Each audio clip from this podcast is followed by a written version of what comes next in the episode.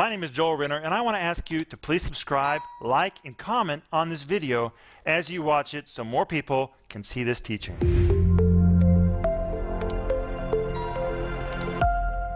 Welcome to Home Group. It's Tuesday, and we're so excited to be here. It's me, Denise, Paul, and Joel. The only one missing is Philip Renner. Where is Philip Renner? I think he's in America traveling. He's doing what he's supposed He to be doing. He is Just ministering. speak a blessing to Philip and Ellie in the name of Jesus. Amen. But hey, tonight we're going to pick up where we left off last night. And we're speaking on, are you ready for this? Accepting your God assigned place. This is a study guide. It's free. Did you know that? All you have to do is go to our website, renner.org. You can download it, and you should. Because this week, every night, we're going through this. This is what I'm teaching in the regular TV program. But tonight and this week, we're all discussing this subject. And it comes with a great study guide accepting your God assigned place.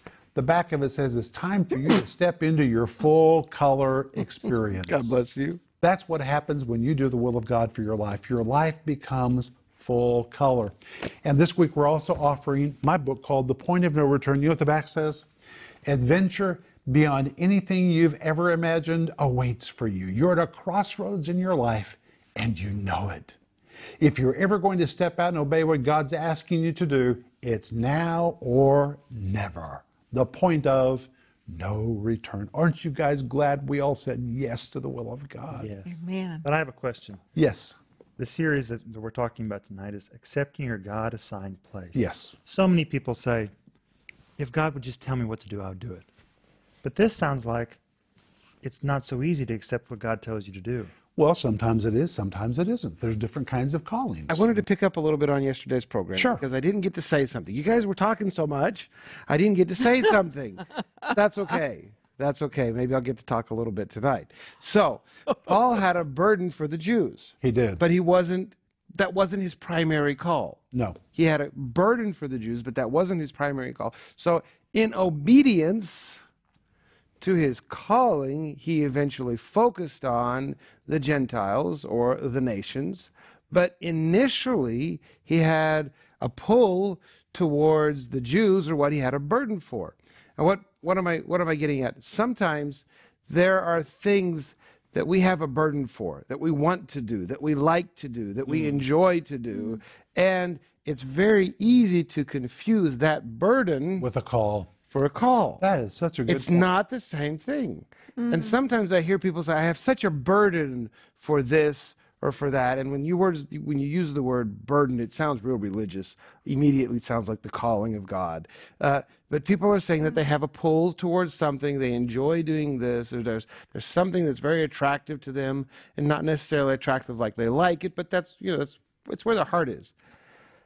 And then they say, Well, I'm not doing that anymore because my heart's not in it anymore. Well, if we look at Paul's calling, his heart was in one place, but his calling was in a different place. And, and it, seems like that could be difficult for many people. We have to learn to balance that and understand that where the Lord tells us to be and what we're naturally drawn towards They may not be the same thing. is not necessarily the same thing. And sometimes when you have a burden, it's not to do, it's to pray. Mm-hmm.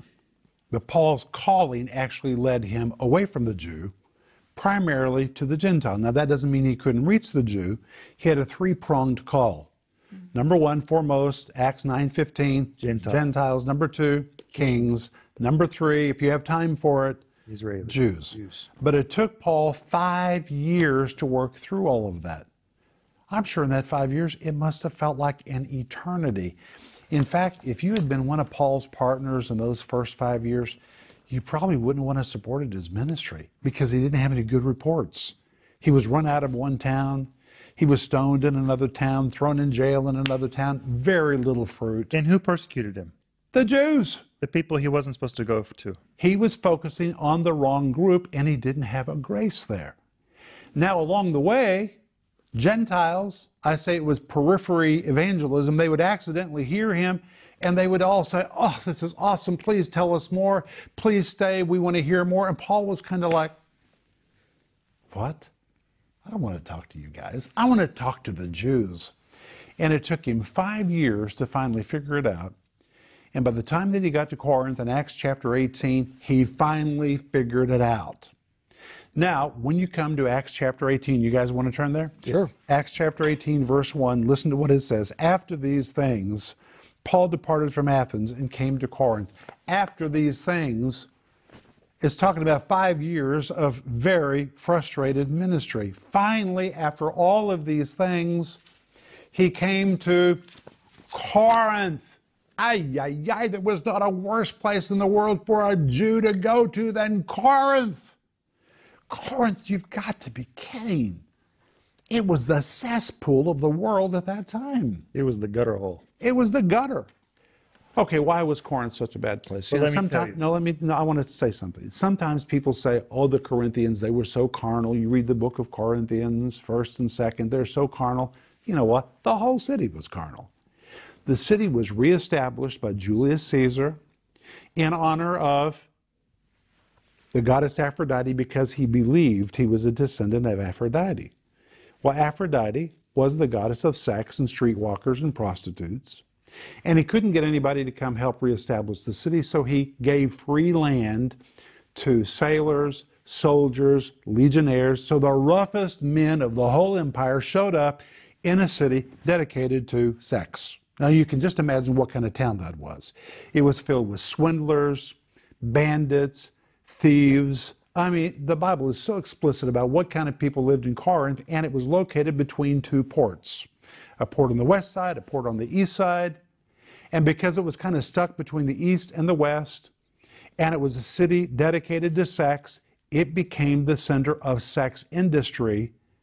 And what happened in Corinth stayed in Corinth. It's kind of like what people say about Las Vegas. You can go there, do whatever you want, nobody ever knows. People came from the west, they came from the east, they imbibed themselves on everything they wanted in Corinth. It was just a terrible place. And just above Corinth was a mountain, and on the top of that mountain, it was called the Acrocorinth, was the very peak of Corinth, and there was the temple to Aphrodite. It just lorded itself over the whole region. It was a dark, disgusting place. Now, for a Jew who didn't like Gentiles, I cannot imagine a worse place to show up. And when he walked into town, he was alone. But then something very amazing happened. As he walked into town, Acts 18, verse 2 says he ran into a couple. Mm-hmm. And that couple was named Aquila and Priscilla, and the Bible says they had lately come from Italy. Lately come means right then at that exact moment. Well, they'd been kicked out of Rome because Claudius gave the order for all Jews to be kicked out of Rome. They didn't know what they were going to do with their life. They were in the ministry traveling east, trying to figure out where to go. They're walking into Corinth, probably also wondering, what are we doing here? And as they walk on the main road into Corinth, they bump into Paul, who also, for the first time, is walking into Corinth. And here's the amazing thing when you finally get where you're supposed to be, you'll begin to bump into all the people you need in your mm-hmm. life. It's amazing. Provision begins to come on every level. When you finally get in the right place, God will bring you friends, He'll bring you a team. It's amazing what happens when you get in the right place. And Paul began preaching, and I want us to see what the Bible says. Are you guys there in Acts chapter 18. 18? Look at verse 4. It says, He reasoned in the synagogue every Sabbath, so he went into the synagogue like he always did, but this time something else happened. And persuaded the Jews and the who? Greeks. Greeks. Well, the word Jews in Greek refers to those who are of a Jewish faith and born Jewish. The word Greeks is the word Hellen. It describes pagans. Well, for the first time, Paul is speaking not just to Jews, but he has broadened his circle, and now he's beginning to speak to the Gentiles, pagans. His audience has suddenly increased, and for the first time in his ministry, he has no resistance. He's having wonderful results. Amazing things are happening when he finally turns his attention to the Gentiles. And then something happened in chapter 18, verse 5. What happened? It says, And when Silas and Timothy were come from Macedonia, Paul was pressed in the Spirit and testified to the Jews that Jesus was Christ. Hold on, hold on, hold on. Paul has not seen Silas and Timothy for months. For months, he's been living in Corinth, ministering with Aquila and Priscilla, speaking to the Jews, but really starting to focus on who? The Gentiles. The Gentiles. He's having great success. Then suddenly, Silas and Timothy show up. And the Bible says at the moment they showed up, not before they showed up, but at the moment they showed up, Paul felt pressed in the Spirit and testified to the Jews that Jesus was Christ. Well, when you read this in the King James Version, it says pressed in the Spirit, Mm-hmm. but in Greek it doesn't say that. What does it say? It says pressed. Oh, In the Spirit was added later by translators. It says just pressed. And guess what the word pressed means? It means to be pressured, to be compelled, or to be manipulated. Ah. My translation says compelled. Compelled. But it's a bad kind of a compelling, had nothing to do with the Holy Spirit. Suddenly, when Silas and Timothy showed up, Paul felt under pressure to change what he was doing. And I believe that probably what happened is Timothy and Silas, who'd been traveling with Paul all these years, and they had seen him year after year after year, city after city after city, going to the Jews, the Jews, the Jews, the Jews, the Jews. They showed up and they said, What in the world is he doing? This is not what he does. He always tries to reach the Jews. What's he doing talking to all these Gentiles? He has changed his focus. And I believe they probably said to Paul, What in the world are you doing? Have you forgotten who you are? You are a Jew. Why are you giving all this attention to those Gentiles? You're a Jew. You know how to talk to Jews. And at the very moment they arrived is when he felt pressed, compelled, pressured, manipulated. And what did he do? He went back and began to focus on the Jews again. But five years had already proven he didn't have a grace to talk to the Jews. He didn't have that grace. Aquila and Priscilla. They came from Rome. Is that right? They came from Rome. because Nero was persecuting the Christians. Claudius. Claudius, I'm sorry. Who were Aquila and Priscilla? Were they Jews? Aquila and Priscilla were leaders in the church of Rome. And when they left Rome, I'm sure they felt like they had lost everything. They didn't know what they were going to do. But this is a great example of Romans 8, verse 28, which says, God works all things together for the good of those who love God and are called according to his purpose. That does not mean that God arranges everything, but it means God is so good that even when the devil does something against us, God says, Satan, you're going to regret what you did because I'm going to make this turn into the good for that person. And though Aquila and Priscilla left feeling they had lost all, God fixed it that they bumped into Paul on the road. Only God could do that. God was making it work together for their good. But hey, let's go on. The Bible says that Paul tried to preach to the Jews, and guess what the Jews did? They began blaspheming and cursing. Wow. They did not want to hear what he had to say. It was the same thing he'd experienced for five years. Again, he was hitting his head against the wall, trying to reach people that did not want to be reached. It wasn't his grace. And so the Bible tells us that Paul shook his raiment and walked off. Well, to shake your raiment, the word shake means to violently shake. And really, this is in response to what Jesus taught in Mark 6 11, where Jesus said, Whosoever shall not receive you nor hear you, when you depart thence, shake off the dust under your feet for a testimony against them. When Paul shook the dust off of his feet, it was an indictment against them because they had, didn't want to hear one word that he had to say.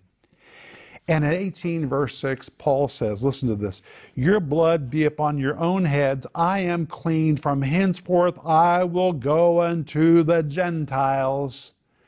And the Greek phrase, I am clean, I would translate it like this I have finally gotten you out of my system, and I am free of you. It took five years to get it out of his system. Paul must have really had it. He said, Let your blood be on your own hands. I have already done everything I could. He was probably just up to here with trying to help the Jews. I'm done. I'm fed up with this. And then he makes this funny statement. He says, From henceforth, I will go to the Gentiles. Like, I've made a decision. Well, that's what he was supposed to do from day one. From day one, Jesus said, number one, foremost above everything else, I've called you to the Gentiles. Five years later, he says, You know what? I have finally got this Jewish thing out of my system. I think I'm just going to go to the Gentiles. You know, sometimes it just takes you a while to wake up to what you're supposed to do. And Paul, from that moment forward, went to the Gentiles. In fact, guess what? When he says, from this moment forward, guess what the Greek says? The Greek says apoto nun, which means right from this very moment. The word apo describes a separation, hmm. a distinction. Paul says, right from this moment, I'm making a decisive separation. From this moment now and forward, my focus is going to change. Hmm. And his focus became the Gentiles. And when he began to focus on the Gentiles, guess what happened? People began to get saved. Amazing things Miracles. began to take place. Miracles. In fact, you guys, guess what else? This is why you have to read the whole Bible. When you read 2 Corinthians chapter 12, Paul says in Corinth, he had the signs of an apostle signs, wonders. It says mighty deeds. In Greek, the word and is the word kai, even mighty deeds. These were spectacular things that happened, and not one of them are recorded in the book of Acts. You don't read about one wonder that he did in Acts chapter 18. But by his own testimony in 2 Corinthians chapter 12, Paul says the power of God showed up. When he finally got with the right people, doing the right thing, the anointing showed up because that's what his calling was. Mm-hmm. I want to say something about friends. You know, Silas and Timothy came to him and he was impelled to go back to the Jews. Whenever we moved from Riga to Moscow, not all of our friends went with us. Oh, some of them thought we were crazy. When we moved to Riga from the United States, not all of our friends were with us. And I think it's very interesting that when your call changes, not all your friends will understand or go with you. And that that does not mean the call is wrong. It does mean that people will come alongside you in your new calling and really support you, and you guys will do amazing things together, and your friends will be proud of you, but maybe not immediately. And I think that should be encouraging to everyone. That's very good, Denise. You know, I was thinking about, um, you know, your friends, people who see you, they have habitual thinking about you. Oh, well, this person, they do this, this person, they do that, and that. And it's like we put people in We little pigeonhole them. pigeonholes. You just do this and you do this. That's in our mind. And sometimes that person can be the voice of the enemy speaking to you because they say, no, no, no, no. I have you here in my mind. I have you here in my habitual thinking about you. I don't have you over there. And they can, I mean, the enemy can use them just because of what they are used to. But Denise, it doesn't mean they're evil. No, Sometimes they're really your family and your friends. and Right. they look at you, they didn't hear what you heard. Mm-hmm. You're Right. the one that heard from God, they didn't. They didn't experience that. no. They didn't experience what you've experienced. And so when you tell them what you're about to do, they might say, What? And out of real concern, they might say, You know what? I don't think you're supposed to do this. They might try to talk you out of it and really be very sincere. It doesn't mean they're evil. No. The devil may use them, but they don't know they're being used by the devil. They might just be friends expressing a concern. Paul? That's why I think it's important when you have an urge to give someone, share your thoughts, or give someone, uh, uh, I'm losing words. Your opinion. Your opinion. Thank you. Give share your opinion. I think it's, for, it's important that you listen. Listen to someone. Listen all the way to the end. Make sure you really understand what it is that they're trying to tell you. And if you don't agree with them, uh, maybe you should ask some questions before you share your disagreement. Like, tell me again, why do you feel this way? I was in a meeting once with someone that it was it, it, it, it was just a, it, it was waiting to explode. The conversation was just waiting to explode. One wrong word, and it would have become an explosion that would have sent ripples through other events and other meetings, and it would have become it would have been rumored through other places. You could just feel that there's an explosion about to happen. Uh, and, and there was a little, it was like he was pushing on me a little bit to, to to to light that match and explode the conversation. Who was pushing? The person I was speaking to. Okay. And it was, it was it was a type of setting that I couldn't really get out of. And so instead of responding to his questions, I said, "You feel so strongly about this. Why do you feel so strongly about this?" And he started sharing his heart. And all of a sudden, instead of the conversation exploding and us becoming enemies, he shared his heart.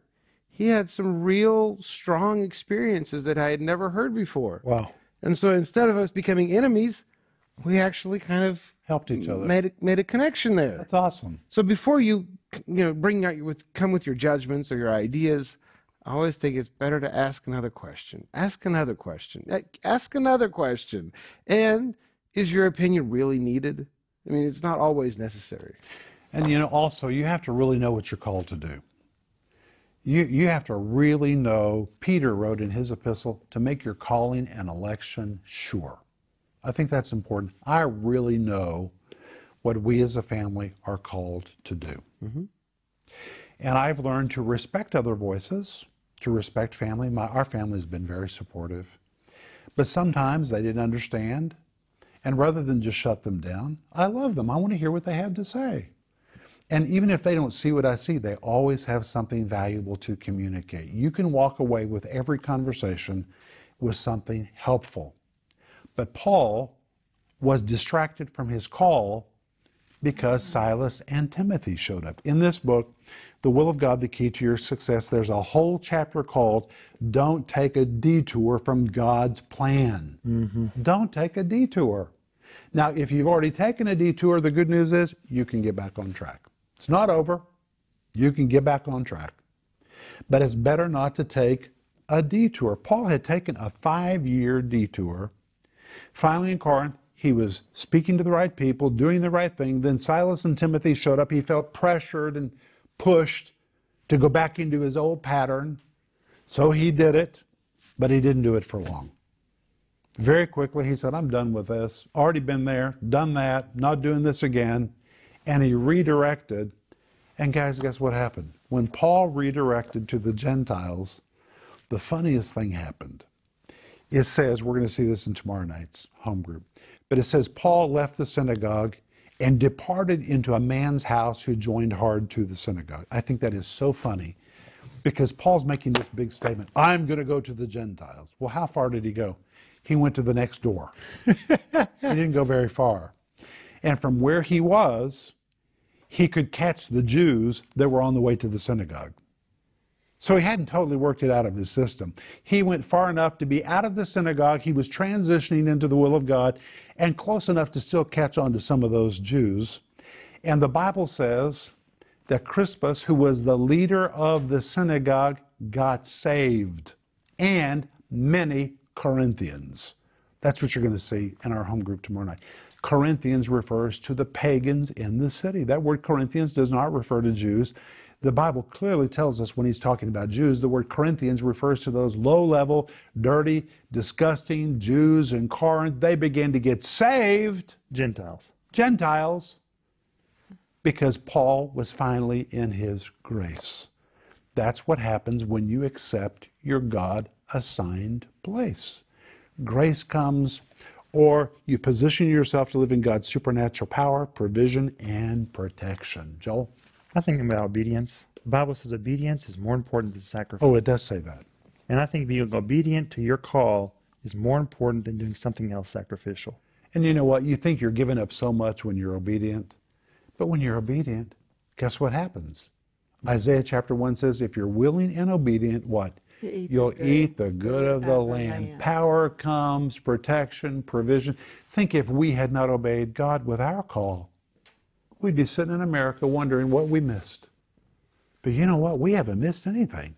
We've had a life of adventure. We have lived in the book of Acts. Denise, our kids grew up in the book of Acts. They missed nothing. Would you agree, Paul? Oh, one hundred percent. And I, when I, I know that our program's ending, but a little bit about Timothy. Eventually, Timothy became The pastor of a Gentile of a. Gentile church. He did. So whatever influence there was at that moment, he caught on pretty quick. And by the way, when you're obedient, your obedience eventually will have a ripple effect. It'll include other people, like Timothy. Yeah.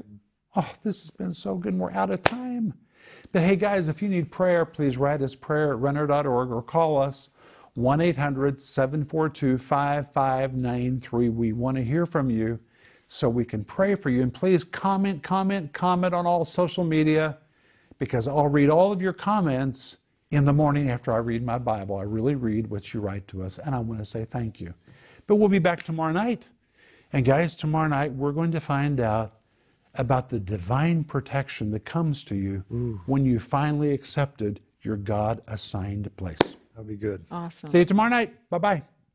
Wow, wasn't that a great teaching? My friends, I want to ask you to please like, subscribe, and comment on that video you just watched so more people can see it.